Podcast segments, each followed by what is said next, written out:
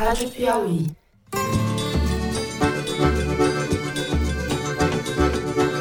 Olá, sejam muito bem-vindos ao Foro de Teresina, o podcast de política da revista Piauí. A questão é a seguinte, dependendo de, de, de, de, da onde ele esteja, tem que ter o ato de destinação de mercadoria, porque é uma incorporação. É, não tendo, não, não teria nem como liberar, mesmo que eu pudesse, não teria como liberar. Não estou sabendo. Eu, Fernando de Barros e Silva, na minha casa em São Paulo, tenho o prazer de conversar com o meu amigo José Roberto de Toledo, aqui pertinho. E hoje não vai ter opa, Toledo. Hoje é tudo jóia, Toledo. Salam aleikum, Fernando. Me perguntam também sobre o meu patrimônio e eu explico. Desde sempre declaro todos os meus bens na minha declaração de imposto de renda, inclusive os meus cavalos. E Thaís Bilenque, que está em Brasília. Salve, salve. Tudo joinha, Thaís Bilenque? Tudo joinha, Fernando. Tudo joinhas. Eu falei que ia arrancar a risada da Thaís Bilenque. Ela falou, hoje eu duvido. hoje nunca duvide, Thaís.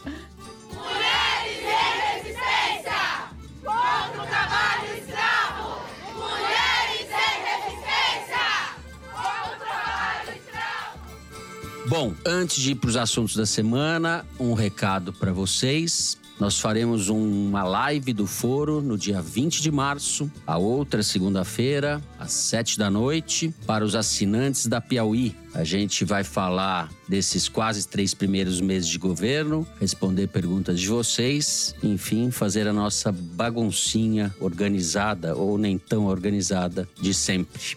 Vamos então aos assuntos da semana. No primeiro bloco, a gente fala do escândalo das joias envolvendo o casal Bolsonaro e o governo da Arábia Saudita. Ficamos sabendo no final da semana passada, por uma reportagem do Estadão, que Bolsonaro tentou resgatar diversas vezes na alfândega brasileira um kit com colar, brincos, anel e relógio de diamantes, tudo avaliado em 16,5 milhões de reais. O mimo, destinado à então primeira-dama Michele, que de Michek evoluiu para Miamantes, era um presente do governo saudita trazido ao Brasil pela comitiva do então ministro das Minas e Energia, Almirante Bento Albuquerque, em outubro de 2021. Um presente das Arábias, literalmente. Para azar dos Bolsonaro, ficou retido na fiscalização. Retido apesar da carteirada do Almirante Bento, no dia da apreensão, e de pelo menos oito tentativas de burlar a lei, a última delas em 29 de dezembro do ano passado, um dia antes da ida de Bolsonaro para os Estados Unidos, quando um sargento da Marinha viajou de Brasília a Guarulhos, num avião da FAB, para tentar liberar o kit Arábia em caráter de urgência. Como se sabe, o kit destinado a Michele não rolou, mas outro pacote incluindo relógio, anel, caneta, um rosário e abotoaduras, tudo também da marca suíça Chopard, avaliado no mínimo em 400 mil reais. Isso tudo passou batido pela Receita Federal e foi incorporado ao patrimônio pessoal de Bolsonaro. Podemos imaginar o que ele fez com as abotoaduras. Se deu de presente para Queiroz, ou uma para Queiroz e outra para o Acef, o advogado de filme de terror, ou ainda se comeu os objetos de ouro misturado no leite condensado. O que se sabe é que neste angu tem caroço. A gente vai discutir o que já se conhece e os mistérios ou as dúvidas que ainda cercam este caso reluzente. No segundo bloco, deixamos a estátua do cavalo dourado que veio da Arábia, tinha isso também. E vamos falar de outro cavalo, o Rochão, que, coitado, não tem culpa no cartório por ter sido homenageado pelo ministro Juscelino Filho na inauguração de uma praça. Rochão, vejam só, propriedade de um sócio de Juscelino, que viajou em avião da FAB, não o Rochão, mas um Juscelino, até São Paulo em caráter urgente e dedicou quase todo o tempo de sua agenda, custeada com dinheiro público, para cuidar de assuntos privados relacionados à criação e comercialização de cavalos. Juscelino, que não é titular do Ministério do Pasto, esse Lula ainda não criou, mas das comunicações, foi mantido no governo depois de conversar com o presidente. É um caso exemplar de sacrifício da moralidade em benefício da chamada governabilidade no Congresso já que o partido do ministro, União Brasil, tem 59 votos na Câmara e mais 9 no Senado, e o governo luta para não perdê-los nas votações importantes. A gente vai discutir como está tudo isso. Por fim, no terceiro bloco, nosso assunto é a exploração do trabalho escravo, ou análogo à escravidão, no Brasil atual. Vieram à tona nas últimas semanas casos escabrosos, entre eles o de maior repercussão de Bento Gonçalves, no Rio Grande do Sul, no qual mais de 200 trabalhadores foram resgatados de um alojamento onde eram submetidos a condições degradantes durante a colheita da uva privados de liberdade, explorados financeiramente e vítimas de violência física. Muitos eram identificados como baianos e alguns haviam sido, eu ia dizer punidos, mas a palavra é torturados, com choques elétricos. Eles eram contratados por uma empresa que oferecia mão de obra para as vinícolas Aurora, Cooperativa Garibaldi e Salton, Nessa semana, 32 trabalhadores rurais foram resgatados pelo Ministério Público do Trabalho em situação análoga à escravidão em uma fazenda no interior de São Paulo, fazenda que fornecia cana-de-açúcar à Colombo Agroindústria, fabricante da marca Caravelas. Os canavieiros trazidos do interior de Minas pagaram pelas próprias passagens, sofreram privação alimentar, não receberam os salários combinados e parte deles foi alojada em um açougue. Isso mesmo. Segundo o levantamento do Ministério Público do Trabalho, o total de denúncias de pessoas trabalhando em condições análogas à de escravizados é o maior desde 2012. Bem-vindo ao país do futuro, querido ouvinte. É isso, vem com a gente.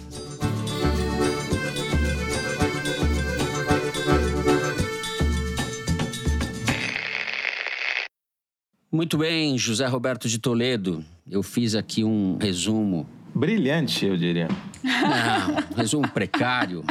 Já sabendo ou apostando que você fará uma cronologia melhor para explicar este escândalo e caracterizá-lo, o escândalo dos diamantes. Essa história, Fernando, começa em junho de 2019, quando Bolsonaro tinha seis meses no cargo de presidente, quando ele conhece ou encontra, não sei se pela primeira vez, mas é um encontro significativo com MBS, que é o homem forte do regime saudita, Mohammed bin Salman, aquele do Khashoggi, jornalista, que foi morto e esquartejado dentro da embaixada da Arábia Saudita na Turquia. Pois bem, eles se conhecem lá no G20, no Japão, e a partir daí desenvolvem uma relação que Bolsonaro chamaria como a de quase irmãos. Logo em seguida, no dia 29 de outubro de 2019, o Bolsonaro assinou um acordo com a Arábia Saudita, que previa investimentos de 10 bilhões de dólares do Fundo de Investimento Público Saudita no Brasil, principalmente em infraestrutura e energia,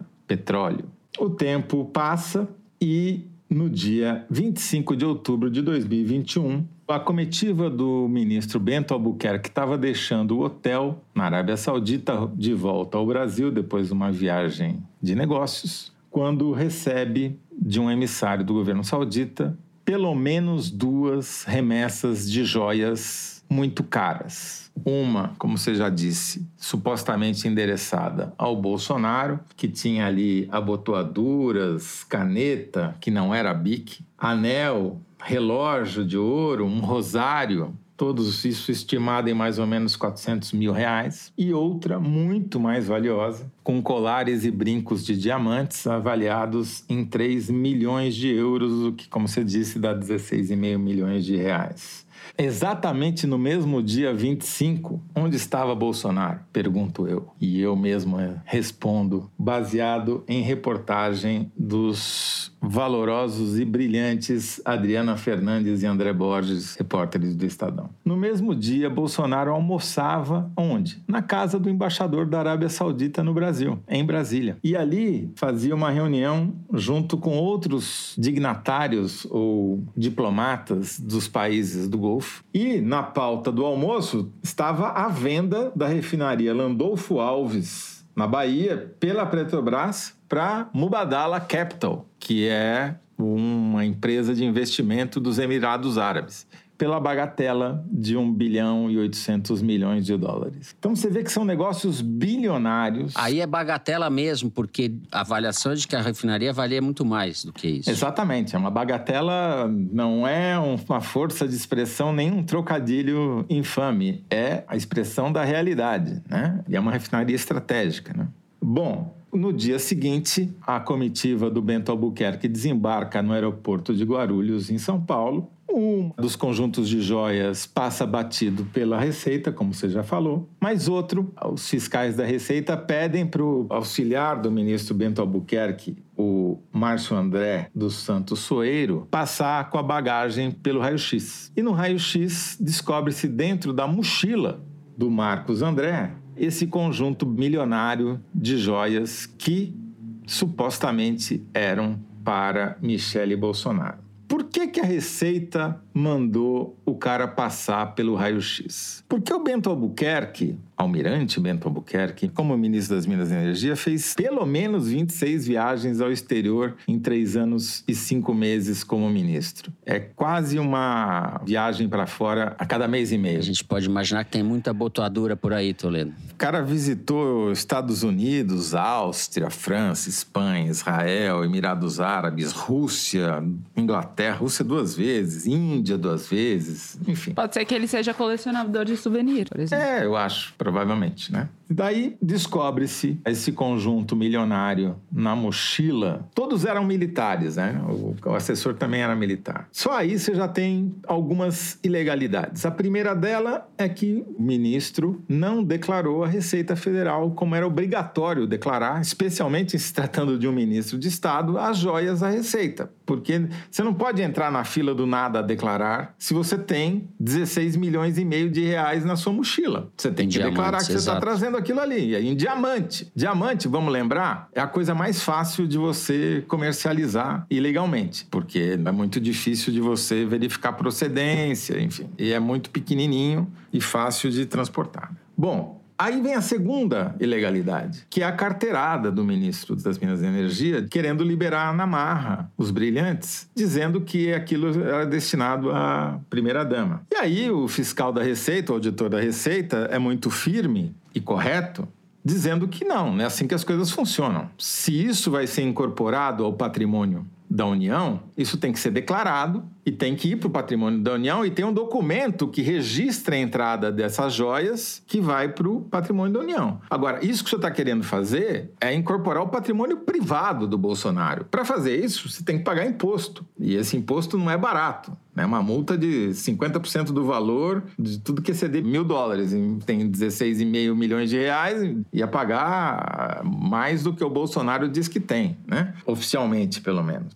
E aí, Fernando, tem um outro aspecto, o Hélio Gaspari levanta na coluna dele de quarta-feira, que é muito importante. Esses presentes oficiais, esses presentes dados por dignatários estrangeiros a autoridades brasileiras ou autoridades de qualquer parte do mundo, eles têm um protocolo. Você registra isso. Você fotografa, você cria uma cerimônia pública, você manda no mínimo uma carta para a destinatária dizendo: "Olha, Michele, pelos seus belos olhos, aqui vão 16 milhões e meio de reais para você", né? Mas não, não teve carta, não teve bilhete, não teve foto e teve uma tentativa de passar incógnito. É contrabando que chama isso daí, né? Então, isso pode caracterizar suborno. O presidente da República está discutindo com os caras para vender uma refinaria da Petrobras no mesmo dia que o cara entrega 16,5 milhões de reais em joias não declaradas a um emissário. Por que, que ninguém está preso ainda? Me explica alguém, por favor. Né? Não bastasse isso, o Bento Albuquerque, porque é um conjunto de trapalhadas, né? Parece coisa dos trapalhões, não parece comédia, não parece é tragicômico, né? A pergunta que fica é se a caquistocracia sofre de cleptomania. Veja só, ele liga para o embaixador da Arábia Saudita nos dias subsequentes, fala com o chanceler e tenta resolver a questão. Não consegue. Passa-se um ano, o Bolsonaro liga ou recebe ligação do secretário da Receita Federal para tentar que o secretário da Receita Federal convencesse seus subordinados a liberar as joias, manda o seu 007, o coronel Cid, o ajudante de ordens que está segurando a pasta do Bolsonaro em tudo quanto é foto com dignatário estrangeiro, mandar um ofício para a Receita para tentar liberar as joias para incorporar o patrimônio pessoal dele ou da Michelle, não consegue e daí na véspera de voar para os Estados Unidos fugido, ele manda uns sargento ao aeroporto de Guarulhos para tentar, na pressão direta pessoal, arrancar as joias do cofre da Receita, para levar com ele para sabe-se lá para onde, né? Então, Fernando, você tem vários crimes aí. Você tem contrabando, você tem apropriação indébita de patrimônio público, você tem possível suborno, porque Muito você tem contrapartidas. suborno. Porque o governo da Arábia Saudita é famoso no mundo por distribuir presentes, não nesse valor. Pelo menos para chefe de Estado e primeira-dama, são sempre valores muito menores, é mais simbólico, tá mais para os 400 mil reais que o Bolsonaro embolsou, que eu não sei se poderia, tenho dúvidas, acho que não, tem Nós não inquérito ganhamos aberto nada sobre aqui. isso. Nem um prato de quibe, nada. É, Nem queremos. Agora, se investigar qual é a relação do governo saudita com o Bento Albuquerque, a Petrobras e esses negócios todos. Porque, obviamente, isso daí não foi de graça. Não existe almoço grátis ou não existe diamante grátis. Exatamente. Prossiga, como Vou se diz. prosseguir essa cronologia que o Toledo começou fazendo exatamente um mês depois da tentativa de entrada dos 16,5 milhões de reais em diamantes do Bento Albuquerque. Em 25 de novembro de 2021, o ministro dos Negócios Estrangeiros da Arábia Saudita, o príncipe Faisal bin Farhan Al Saud, vem ao Brasil e é recebido com pompa no Itamaraty pelo chanceler, então chanceler brasileiro Carlos França.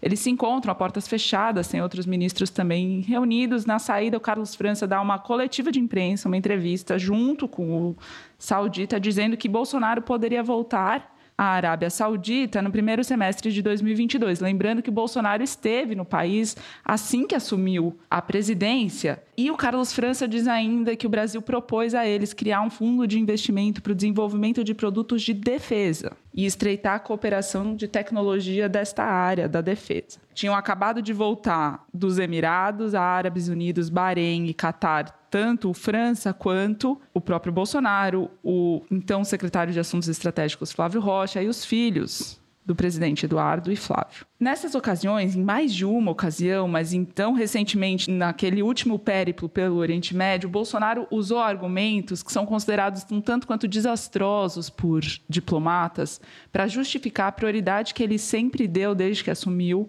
as relações com esses países árabes. Em vez de adotar a região geográfica como critério, que é a praxe no Itamaraty, que é a praxe da diplomacia, portanto dizer que faz negócio com o Oriente Médio, por exemplo, ele, nos seus discursos, dizia que estava fazendo parcerias com os países árabes. Acontece que, por exemplo, o Oriente Médio inclui países não árabes, como Turquia e Irã, e quando você negocia, você negocia não porque eles são árabes, mas porque eles estão em determinada localização. E os países árabes, muito pelo contrário, incluem países no norte da África. E ele usa esse argumento para dizer que o mercado árabe era o maior mercado para produtos brasileiros atrás da China e dos Estados Unidos. Então ele pega 22 países, une num bloco que não existe, formalmente, ignora a União Europeia, que se fosse para comparar com o bloco, teria que ser comparado com a União Europeia, mas ele compara o mercado árabe com dois países sozinhos. Comparou banana com maçã, um desastre para relações internacionais. Um dos países que ele visitou e priorizou, abriu embaixada, é o Bahrein, que é o inferninho da Arábia Saudita, que é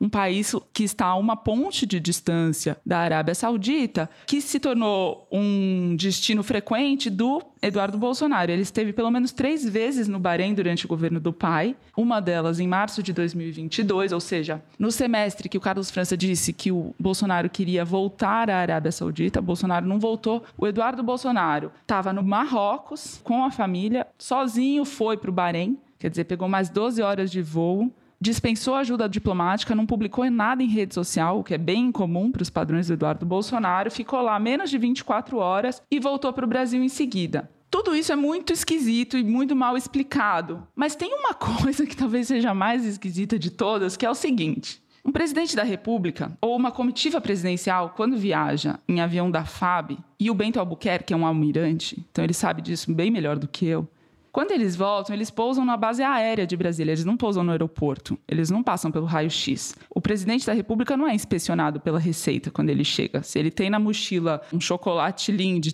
ou se ele tem na mochila um Rolex, ninguém sabe. Mal os ministros são inspecionados. O Bolsonaro já tinha estado na Arábia Saudita em 2019, pousou e não passou pelo raio-x. Por algum motivo, a monarquia saudita queria muito que Bolsonaro voltasse para a Arábia Saudita em 2022. Mandou, junto com o almirante Bento Albuquerque, essas caixas de joias e mandou um mês depois um ministro vir aqui reiterar o convite e estreitar relações de cooperação na área da defesa. O Bento Albuquerque passou pelo raio-x na sua volta, o que é muito esquisito que ele tenha feito isso e que o estojo mais caro de joias tenha ficado na mochila de um assessor cuja carteirada vale bem menos do que a carteirada do próprio ministro. Então, essas coisas todas são, como eu ouvi de um ministro do Judiciário, muito tabajara. É tudo muito mal explicado. O governo Bolsonaro estabeleceu uma relação com esses países que, de nenhum ponto de vista, faz sentido para o Brasil, pelos interesses nacionais. A pergunta que eu faço, Thaís, é a seguinte: será que a União Europeia, que foi preterida nessas comparações que você bem lembrou,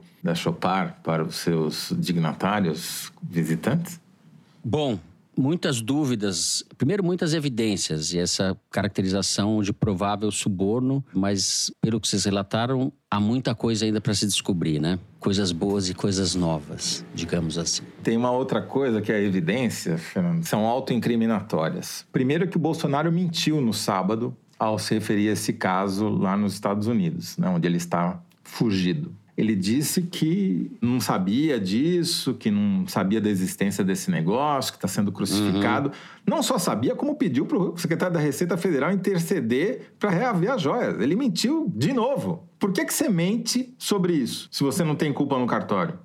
E as redes bolsonaristas, segundo o levantamento aqui da Arquimedes, estão fazendo o que elas podem para mudar de assunto. Só estão falando de aumento do preço da gasolina.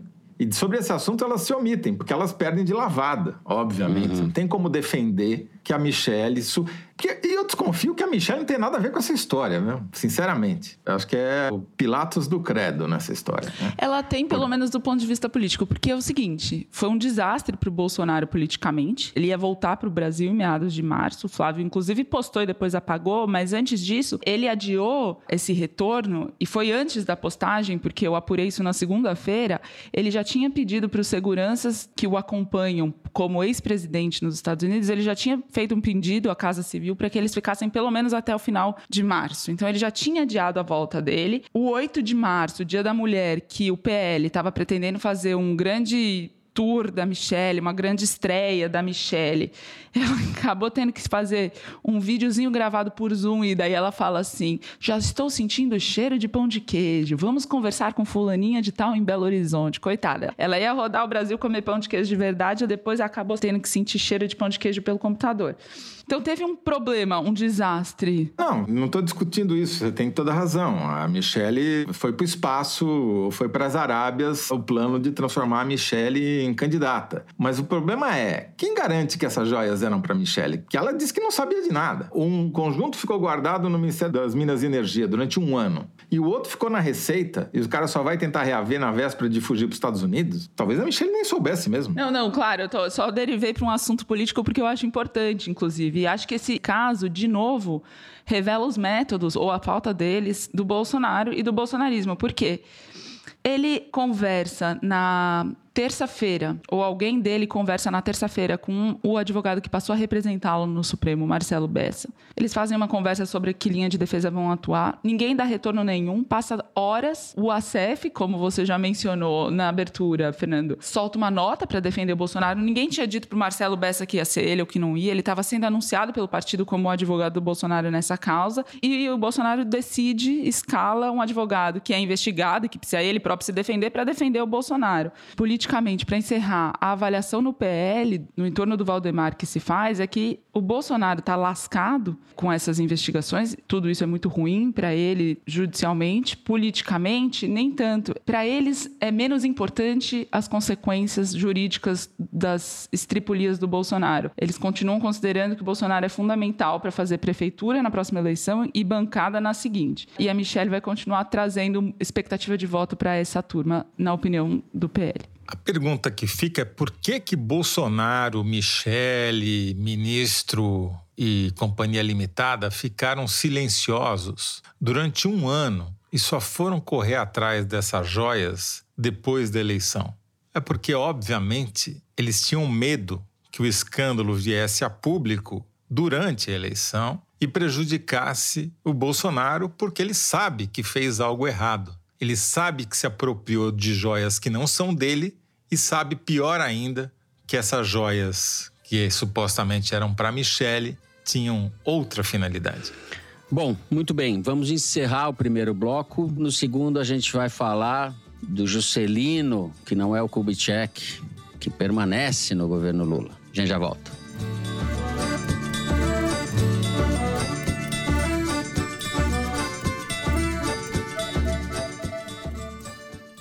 Bolsonaro pode ter sido derrotado nas urnas, mas a extrema-direita continua forte no Brasil. O Congresso está ainda mais conservador e não vai ser fácil avançar, especialmente para as mulheres e para outras minorias.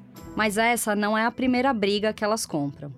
O que as mulheres que mudaram a cara da nossa democracia podem nos ensinar sobre os desafios de hoje? Ouça o podcast Jogo de Cartas, um original da Deezer, produzido pela Rádio Novelo em parceria com o Instituto Update.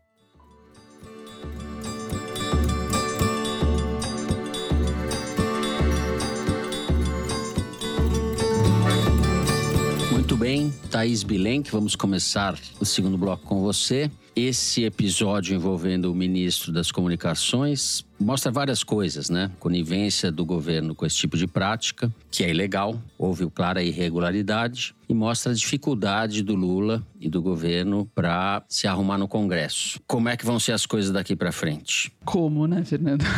Como? Como? Bom, só voltando rapidamente, semana passada a Glaze Hoffman, presidente do PT, defendeu o afastamento dele e tal. E na sexta-feira ainda, quando o caso ainda estava mais quente, né? Estavam as revelações quentes ainda, um ministro do governo Lula me disse, usou o argumento assim: bom, ela vai defender a mesma coisa, vai defender afastamento. Se o ministro que estiver sendo alvo é petista, exatamente o argumento que o União Brasil usou depois para defender o Juscelino, que não é o Kubitschek. E esse mesmo ministro minimizando a importância desse escândalo, porque ele diz assim: olha só, diárias, os assessores pedem automaticamente para o sistema, quando o ministro vai viajar, a gente que tem que tomar a de dizer que não precisa de diária. Enfim, essa, como você chamou, conivência com essas práticas e também porque, por exemplo, uma das acusações que pesam contra o Juscelino é que ele usou o orçamento secreto para asfaltar a estrada que passa pela fazenda dele. O problema do governo é que, se for criar problema com todo mundo que usou o orçamento secreto por alguma coisa que não é exatamente republicana, o governo aí que não vai ter base de apoio no Congresso mesmo. O governo Lula deu sorte porque o escândalo do diamante acabou abafando esse caso, mas essa semana no Congresso tudo girava em torno da constatação de que o governo está com uma base bastante incipiente de apoio. E a história do Juscelino ajudou a desorganizar o Lula precisou dar uma enquadrada no próprio PT, que estava fazendo pressão contra o Juscelino. Segundo eu apurei, ele conversou com a Glaze Hoffman, dizendo que se fosse para criticar o governo, seria bom ela falar antes com alguém do governo, porque ela também disse que o Alexandre Silveira, ministro de Minas e Energia, tinha traído Lula com as indicações de diretoria da Petrobras, e o governo sabia qual eram as indicações do Alexandre Silveira. Depois ela disse que reonerar combustível era estelionato eleitoral, mas também, de novo, o governo optou por essa Sim. medida. Então, primeiro ele precisou dar uma reorganizada no próprio partido. E depois ajudou a acirrar os ânimos com os aliados ou pretensos aliados, porque o Juscelino uma indicação do Davi Alcolumbre. O Davi Alcolumbre é o senador que é o número dois do Rodrigo Pacheco, presidente do Senado. Ele não traz voto para o governo na Câmara, onde o Elmar Nascimento está insatisfeito com os espaços que o governo cedeu a ele. O Elmar Nascimento, do União Brasil, da Bahia, ele reclamou das críticas que o PT estava fazendo ao Juscelino, mas também não dá voto porque diz que o Juscelino não representa a bancada. Então, tem toda uma dificuldade aí de o governo ter né, lealdade desses deputados. Quem está por trás disso é o Arthur Lira, o presidente da Câmara, que está tentando fazer uma federação com a União Brasil. Ele é do PP, do Progressistas, mas o Elmar Nascimento é um aliadíssimo dele, de primeira hora. Então, a questão toda é, como disse o Ciro Nogueira ontem na quarta-feira, o Arthur Lira não deve nada ao Lula, a reeleição dele como presidente da Câmara estava garantido. O que o governo fez foi não atrapalhar, não lançar um concorrente, porque tinha medo que isso depois virasse alguma retaliação. Mas que se o governo tentasse pôr a PEC da transição agora para votar em plenário, ele obviamente não conseguiria que o Arthur Lira não vai fazer as vezes de líder do governo como fez no governo Bolsonaro e que ainda por cima o Lula, segundo ainda o entendimento do Ciro Nogueira, o Lula abriu mão do poder que ele poderia ter sobre o Congresso ao transformar metade do orçamento secreto em emenda impositiva que não depende do governo para ser executada. O que, que se tira de tudo isso? E aí, agora, citando líderes do governo do PT, portanto, não da oposição, como Ciro Nogueira. Uhum. Existe uma disputa sonora entre o Arthur Lira e o Pacheco por protagonismo no Congresso. Se o texto da reforma tributária que vai ser tramitado vai ser o do Senado ou se vai ser o da Câmara. Se medida provisória vai ser comissão mista ou vai ser sem comissão. É assim, um tanto de coisa técnica de quem vive no dia a dia do Congresso que eles estão disputando. E tudo começou na própria eleição deles próprios para se reelegerem presidentes de uma casa e de outra, porque eles tinham um acordo entre eles que um ajudaria o outro. O Arthur Lira ficou com tudo e o Pacheco suou frio ali com a candidatura do Rogério Marinho tem essa questão das CPIs agora, que talvez nem todo mundo que acompanha muito o dia a dia do Congresso entende. Por que, que o governo não quer, de jeito nenhum, a instalação da CPI do 8 de janeiro? O Randolph Rodrigues, líder do governo no Senado, diz que essa CPI do 8 de janeiro serviria para obstruir as investigações e, mais que isso, né, ela serviria de holofote para a oposição. Aí, o que, que eles fazem? Eles já estão articulando outras cinco CPIs na Câmara contra o bolsonarismo, a CPI da joia, a CPI disso, daquilo, daquilo outro. Tudo para mostrar que, na verdade, essa base de apoio está bastante refém ainda, né? Eles não estão conseguindo ditar pauta, ditar o debate, ditar a agenda. Não tiveram teste de votação ainda para saber o tamanho do apoio que o Lula tem. O que se sabe é o apoio do Lira. Mal, mal estão conseguindo controlar as discussões do que, que é prioridade. Está agora em negociação de presidente de comissão. O próprio governo ainda não está certo do apoio que ele tem no Congresso. Muito bem. José Roberto de Toledo. Tampouco o apresentador está certo do apoio que ele tem na bancada, mas passo a palavra no escuro a você. Fernando, a nossa relação é uma relação de quase irmãos, assim, tipo MBS e Bolsonaro. Vamos dar números ao que a Thaís acabou de falar. Uhum. A federação do PT com o PCdoB e o PV, tem 81 dos 513 deputados federais. Se você soma tudo aquilo que pode, com muita generosidade, ser chamado de esquerda, PDT, PSB, PSOL e Rede, Avante, Solidariedade e PROS, dá mais 59 votos. Soma tudo, dá 140. 140 não garante nem o não impeachment do Lula. Ele precisa de 171 ou 172 para não ser empichado. Então, tá ferrado, tá certo? Essa é a situação real. Aí começa o aluguel, né? Os partidos que eu vou alugar para ter votos na Câmara. Então, como é que ele aluga? Paga em ministério. MDB, né? Tem Ministério dos Transportes, entre outros. 42 votos. PSD tem Ministério das Minas e Energia, outros 42 votos. Juntos dá 84. Soma dá 224 votos.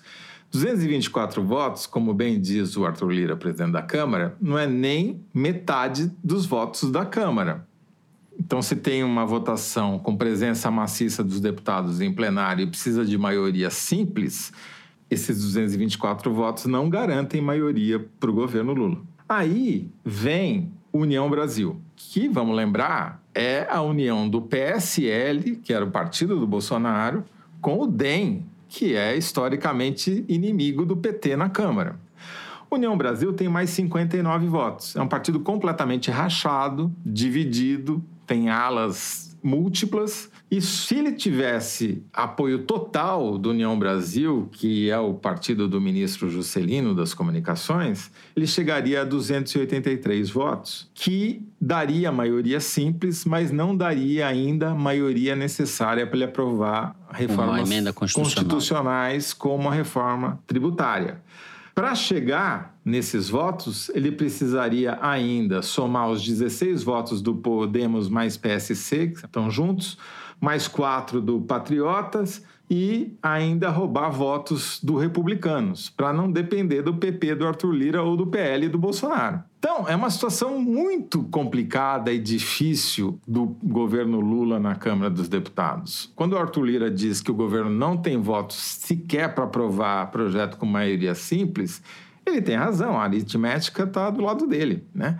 Então, por isso que mesmo que o Juscelino não represente a totalidade dos votos do União Brasil, os poucos votos que ele representa, não só no União Brasil, mas vamos lembrar, o grande parceiro do Juscelino é o Weverton Rocha do PDT. Né? Tem troca de chumbo entre eles em cargos nas bancadas, parentes, empregados um pelo outro, etc, etc.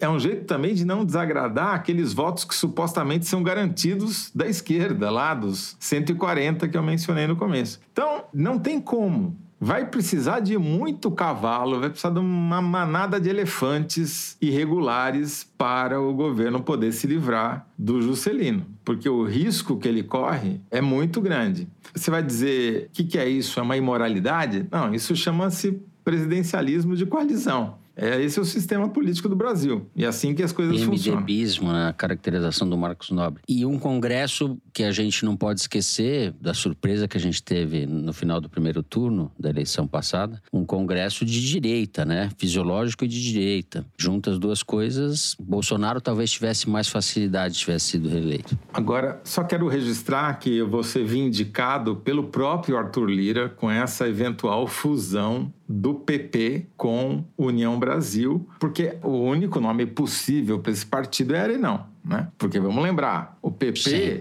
vem do PDS, que vem da Arena. Não tem outro nome, não vai ter mais discussão, centrão, nada disso. É Arenão mesmo. Então vai, a história já está feita de Rochão a Arenão. A gente encerra o segundo bloco do programa. Depois do intervalo, vamos falar do crescimento das denúncias de exploração do trabalho análogo à escravidão. A gente já volta.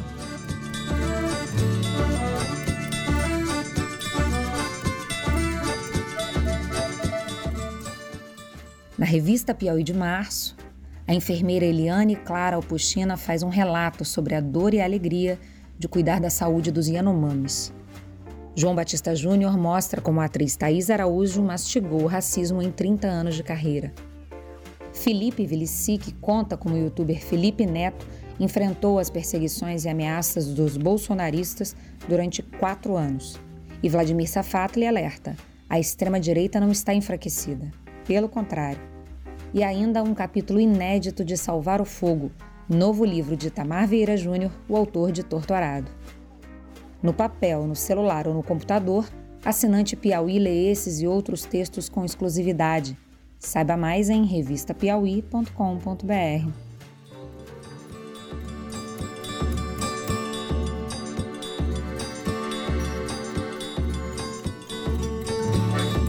bem, Thais Bilenque. Segundo o Ministério do Trabalho, mais de 500 pessoas, 523, já foram resgatadas de trabalho análogo à escravidão este ano, este ano que mal começou. Os números talvez não traduzam o horror dessa realidade, né? A gente teve o caso que eu mencionei no sul do país, em Bento Gonçalves, e tivemos agora essa semana esse caso no interior de São Paulo. É, Fernando, exato, os números não traduzem. Por exemplo, no dia 3 de março, mais três trabalhadores foram resgatados na zona da Mata Mineira por também trabalho análogo à escravidão. No caso desses três, eles moravam num sítio onde faziam serviços gerais e cuidavam do gado. Eram dois irmãos que já estavam lá desde 2015. Moravam num casebre totalmente precário, obviamente, que era quarto, cozinha, banheiro, tudo no mesmo ambiente. Tinha fogão, botijão de gás e vermífugo no mesmo lugar não tinham geladeira, ganhavam menos de um salário mínimo, tinham direito a duas refeições por dia compostas só de arroz e feijão. Se eles quisessem comer ovos, eles tinham que comprar da própria empregadora e ela cobrava um real por unidade de ovo para eles poderem ter alguma fonte de proteína. E o terceiro trabalhador resgatado nessa mesma propriedade era um senhor de 74 anos que estava lá fazia 15 anos e ganhava 100 reais por semana, pelo que ele fazia, um senhor de 74 anos. Uma das dúvidas que eu tinha, qual é a reação dessas pessoas ao serem resgatadas? Eu perguntei para o Maurício Krepski, que é auditor fiscal do trabalho e chefe da divisão de fiscalização para erradicação do trabalho escravo no Ministério do Trabalho e Emprego. Primeiro, acho que é números gerais sobre esta situação de escravidão contemporânea, como ele chama. No Brasil, nos últimos anos, foram resgatados 60 mil pessoas em condições análogas à escravidão. Esses números vêm aumentando. Por exemplo, em 2022 houve 25% mais resgates do que em 2021 em geral, 92% das pessoas resgatadas são homens, 83% são autodeclarados negros ou pardos, 73% estão no meio rural e as culturas que mais empregam pessoas nessas condições são a da cana-de-açúcar, agricultura de modo geral e carvão vegetal, e a lista segue. O que o Maurício Krepski fala, que eles, em geral, têm a sensação, têm a, a noção de que estão sendo explorados, mas alguns não, porque, nas palavras do Maurício Krepski, estão acostumados ao Estado nunca chegar até eles. E acham que aquela operação de resgate vai, na verdade, tirar o trabalho deles e que aquela pouquíssima condição que lhes é oferecida oferecida, ou falta de condição, na verdade, acham que vão ficar até sem aquilo.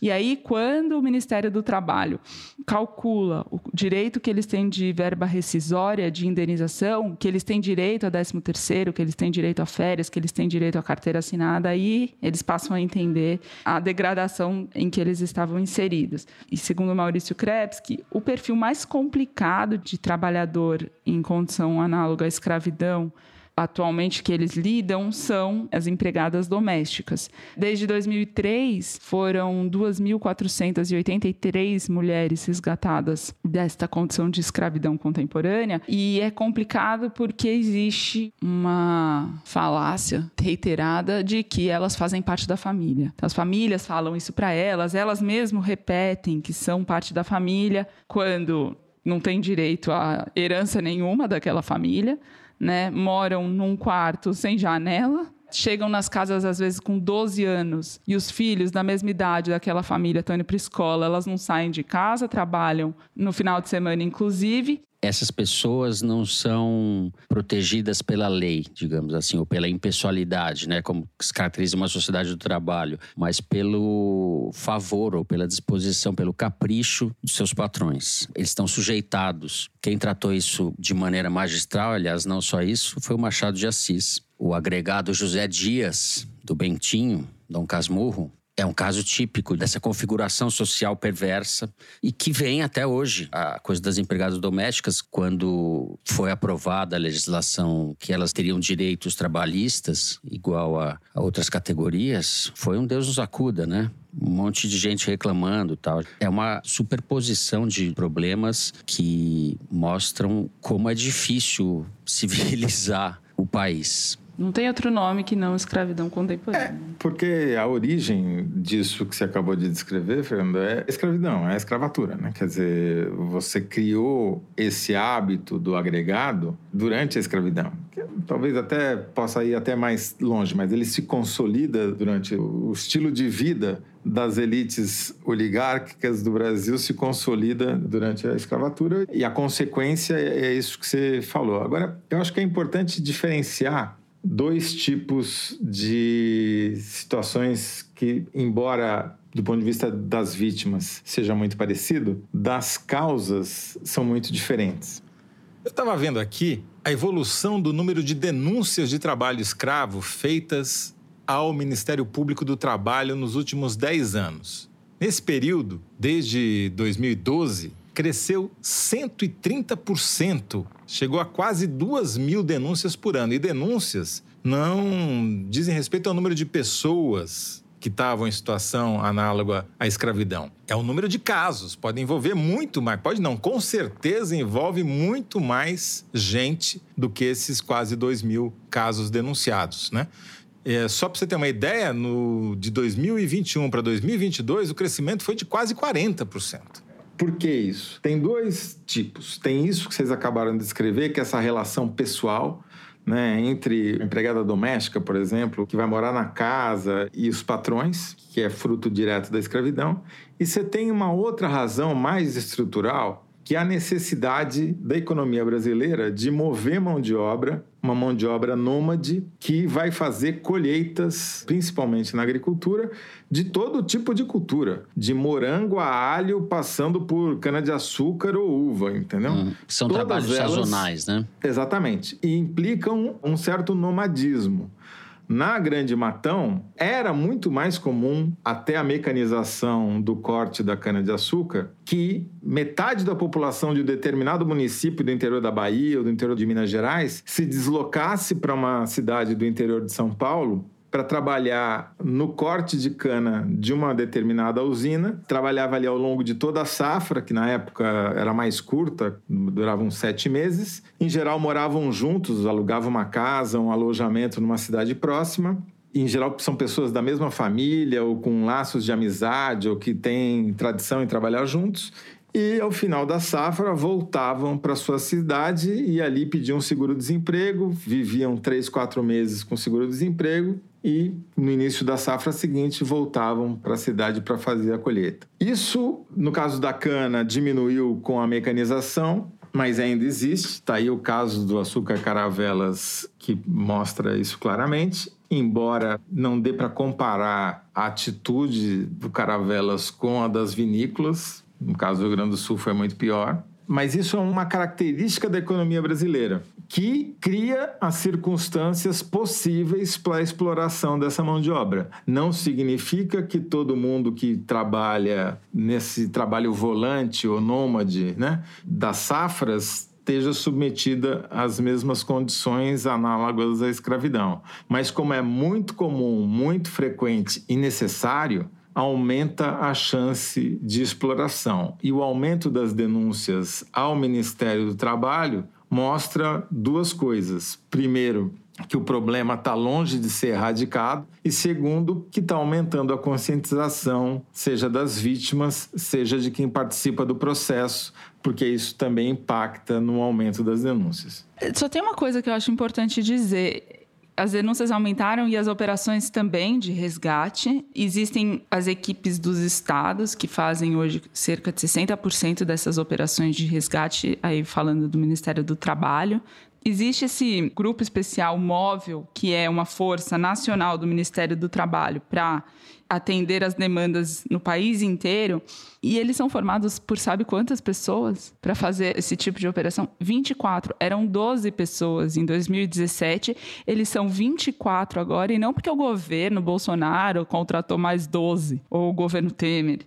Não foi por isso, é só porque eles se reorganizaram internamente diante da demanda e puseram mais pessoas para fazer essas operações. Mas mesmo assim, são 24 pessoas. Então, se tem tanta denúncia, se a conscientização aumenta, né, se as denúncias aumentam, você precisa também, o Estado precisa responder a isso. É.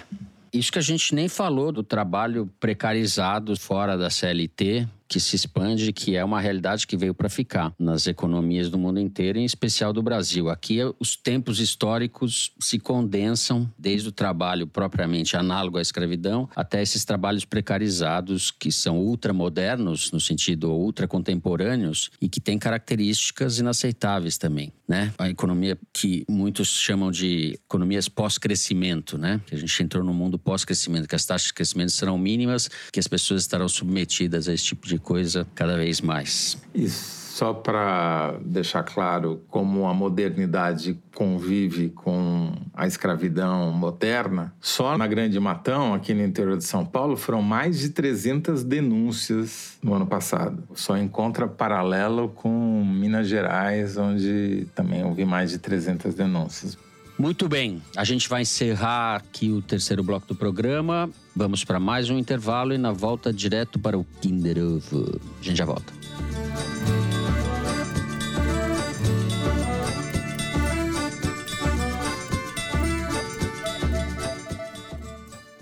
Inspirado na história real de um serial killer iraniano, o novo e arrepiante filme de Ali Abbasi já está disponível na MUBI. Holy Spider acompanha uma jornalista que investiga os misteriosos assassinatos das profissionais do sexo que assolam uma cidade sagrada no Irã. Papel que deu a Zara Amir Ebrahimi o prêmio de melhor atriz em Cannes. Uma crítica contundente da sociedade iraniana contemporânea. Você pode conferir essa jornada sombria e eletrizante sem custo, experimentando 30 dias de MUBI grátis. Visite mubi.com/foro. mubi.com/foro. Muito bem, chegada a hora do momento Kinder Ovo. Thaís faturou na semana passada. Vamos ver se nessa semana o ar seco de Brasília, Thaís, vai atrapalhar você. Toledo Apostos? Pode soltar aí, Mari. Assim, eu pessoalmente, eu não, não gosto de sair comprando, eu não. Eu gosto de viajar, mas eu não gosto de. de não É o Sérgio Cabral. Não, mas não sou mesmo. Então, nunca fui. Tenho o menor saco. Eu gosto de livro, de filme, de beber, comer e conhecer lugares e trabalhar. Sérgio Cabral, que não é consumista. Consumista sou Joia eu. é só para investimento. Esse é outro que gosta de diamante, né? Gosta de Bastante. diamante, exato. Nossa Senhora. A história não se repete, ela gagueja, né? O Brasil gagueja, nunca sai do lugar. É, ele foi condenado a 300 anos. Quanto é que era? Quanto somavam as penas dele? O cara ficou preso 5 anos. 6. Exato. O Cabral Mas é aquele o juiz caso. que condenou o cara não ajuda, né? É, ele punha aqueles guardanapos na cabeça. Ele é aquele caso, ele é a anti-mulher de César, né? É, não basta ser desonesto, é preciso parecer desonesto. Esse é um pândego. É um pândego. Bom, acertei. Sérgio Cabral. Não sei se isso vai contribuir para a minha biografia, mas também não sei o que resta dela. Então, Mari, computa aí. Vitória de Fernando Barros acertou Sérgio Cabral. O homem, o mito. E esse tem a tornozeleira de diamantes, né, Zé? Em todos É os membros do corpo, né? Bens a Deus. Bom, para constar, então, o ex-governador do Rio, Sérgio Cabral, entrevista ao portal Metrópolis. Muito bem, vamos para o momento cabeção, que vocês tanto gostam. Momento cabeção. Nós vamos começar com o cabeção da turma, José Roberto Toledo. Bom, eu vou começar com o momento cabeção com o momento cabecinha, que é indicando uma série chamada Tá. Your Honor, que é uma série que está na Prime Video, que vale pela atuação do Bryan Cranston, que é, para quem não se lembra, o ator principal de Breaking Bad. Nessa série, ele faz o papel de um juiz que cai em desgraça e sofre uma tragédia e é envolvido com a máfia. É uma série muito bem feita e muito acima da média. Recomendo, está na segunda temporada. Bom, e no momento cabeção, propriamente dito, eu vou indicar esse livro aqui, A Máquina do Caos, que foi escrito por um repórter do New York Times, Max Fisher. Eu tinha começado a ler o livro quando saiu ainda em inglês, agora tem uma edição em português, da editora Todavia. Por que, que eu recomendo esse livro? Ele trata sobre o poder de influência das mídias sociais nas sociedades do mundo inteiro, principalmente nos Estados Unidos. E ele tem um ponto fundamental que eu acho que é muito importante ressaltar. Não se trata apenas de as mídias sociais propiciarem a oportunidade e os meios para os agentes da desinformação atuarem. Elas não são apenas, como elas gostam de se defender, dizendo somos um livro e o que vai dentro do livro não é problema nosso, né? Somos como se fosse a gráfica que imprime o livro. Não é verdade. O que o livro mostra é que os mecanismos internos das redes sociais, o chamado algoritmo, ou mesmo a inteligência artificial que rege esses mecanismos, são fundamentais para propagar a desinformação. Ou, como ele próprio diz aqui, o autor num trecho, né? Para a inteligência artificial que gerencia uma plataforma de mídias sociais, a conclusão é óbvia. Mães interessadas em questões de saúde vão passar muito mais tempo na rede se entrarem em grupos anti-vacina. Assim, promover esses grupos por meio de qualquer método que conquiste a atenção dos usuários impulsionará o engajamento. De resta, que é um dos personagens aqui, sabia que se estivesse certa, o Facebook não vinha só satisfazendo os extremistas anti-vacinação, estava criando esses extremistas. Uhum. E esse que eu acho que é o ponto fundamental que demonstra a culpa das mídias sociais no caos em que a gente vive hoje. Muito bem. Você recebeu o livro antes de mim, eu recebi ontem. Está na minha lista. Esse aqui. Agora a série também. O Toledo pautando a turma aqui. Thaís Bilenque, a gente soube que você foi ao Eu show do Chico ficar- Buarque na semana passada. Foi vista. Foi vista no lá, show né? do Chico Buarque. Não, mas eu vou ficar no tema racismo, que não estamos prontos ainda para superá-lo. Então, vou indicar Memórias da Plantação da Grada Quilomba.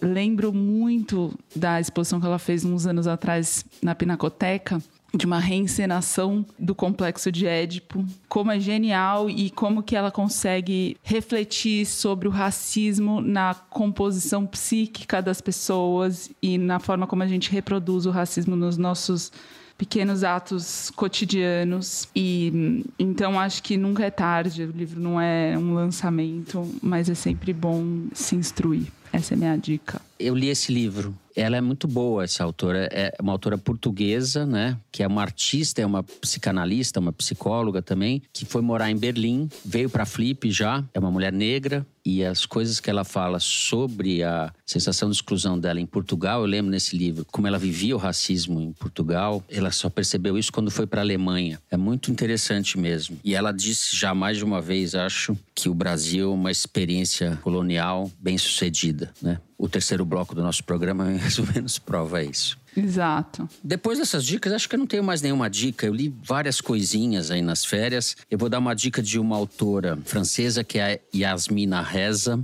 Um livrinho que saiu recentemente pela editora Ainé, que é uma ótima editora e da qual a gente pouco fala. E o livro tem o título que eu gosto muito, que chama Felizes os Felizes. É um romancezinho, mas pode ser lido também como uma sucessão de contos. Cada conto ou cada capítulo tem o nome de uma pessoa e trata de diversos desencontros de casais, pais e filhos, etc. Mas escrito com uma prosa assim de uma vivacidade impressionante. Vale a pena. Ela diz aqui, um dos personagens diz a certa altura que ser feliz é um talento. E os protagonistas deste romance, nenhum deles parece possuí-lo. É um livrinho muito bom. Vou indicar para terminar um livro que ainda não saiu, mas está para sair, mas que eu li porque fiz a orelha, então um pouco cabotino, que é O Girassol que nos tinge, da editora Fósforo, escrito pelo jornalista Oscar Pilagalo, e é uma reconstituição da campanha das diretas já entre 1983 e 84, quando desde a apresentação da emenda do Dante Oliveira em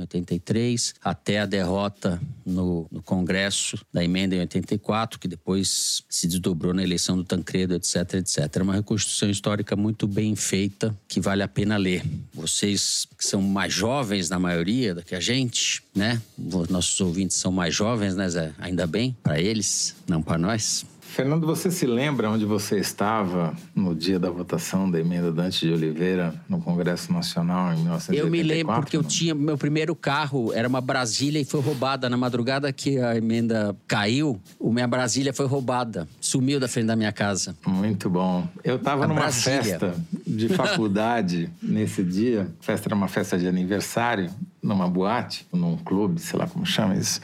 O engraçado é que a gente ficava acompanhando a votação no meio da festa e alguém levou um space cake para festa. E o garçom da boate comeu muito do space cake. Então, no meio da votação da Dante de Oliveira, tava o garçom dançando, dando piruetas na pista de dança e ninguém entendia o motivo.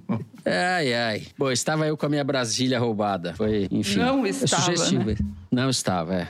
Não estava. Muito bem, depois dessas dicas, a gente vai ter que tirar férias para ler esses livros e ver essas séries todas e então não vai ter programa pelos próximos meses, é isso? Brincadeira. Vamos direto para o Correio Elegante, momento de vocês. E eu vou começar com um e-mail do Henrique Braga. Olá, Fernando.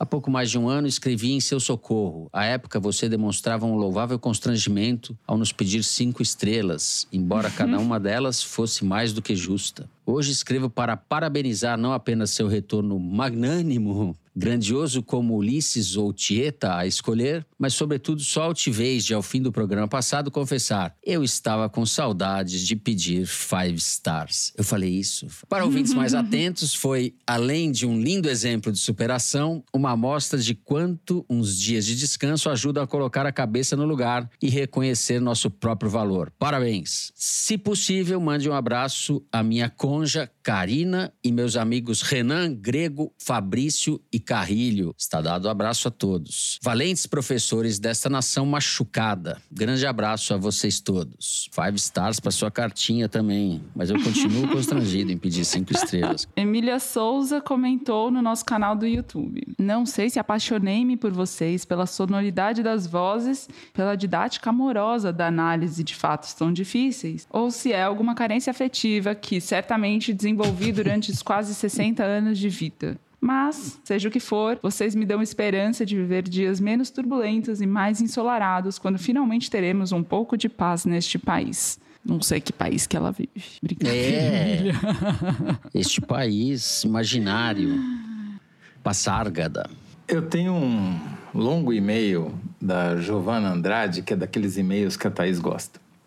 Comecei a ouvir Casais, o Foro de Teresina quando meu namoros, amigo Bruno, vai. Teresino de carteirinha, disse que minha voz era parecida com a da Thaís, a querida Thaís, e tive que tirar a prova. Confesso que não concordei, porque meu sotaque curitibano é distante da fala paulistana da melhor repórter de política da podosfera. Mas me senti lisonjeada com a comparação. Desde então, vocês têm sido minha companhia, hora de pessimismo completo, hora de esperança irremediável, tanto no cenário político quanto na vida pessoal. Porque, como tantos outros ouvintes, eu também compartilhei a escuta do foro com interesses amorosos que não floresceram. E por vezes, ouvir a melodia do João Jabassi me causou uma certa melancolia pelas histórias interrompidas abruptamente. E aí ela abre um parênteses e diz: Um abraço, Gabriel. Mas resolvi escrever este e-mail para agradecer pela companhia e pedir para que me desejem um feliz aniversário no dia 9 de março, vulgo hoje, quinta-feira, quando completo 28 anos. Peço também para que mandem um abraço para o Bruno, amigo de todas as horas que me apresentou o mundo dos javaporcos, Kinder Ovos e Momentos Cabeção. E ao desencontro amoroso da vez, que não será nomeado, deixo até quem sabe na voz de Gal Costa e a saudade dos bons momentos compartilhados. Obrigado e um beijo. Giovana, eu, assim, não sei se a gente tem a voz parecida ou não. A gente pode cantar juntas, mas eu tô contigo, eu não abro o céu das minhas. Ah, a Giovana vai ter. Tem 28 anos, tem muito desencontro amoroso ainda pela frente. Fique tranquila, Giovana. Bom, a gente termina assim o programa de hoje. Se você gostou, não deixa de dar o quê, Thaís? Five stars.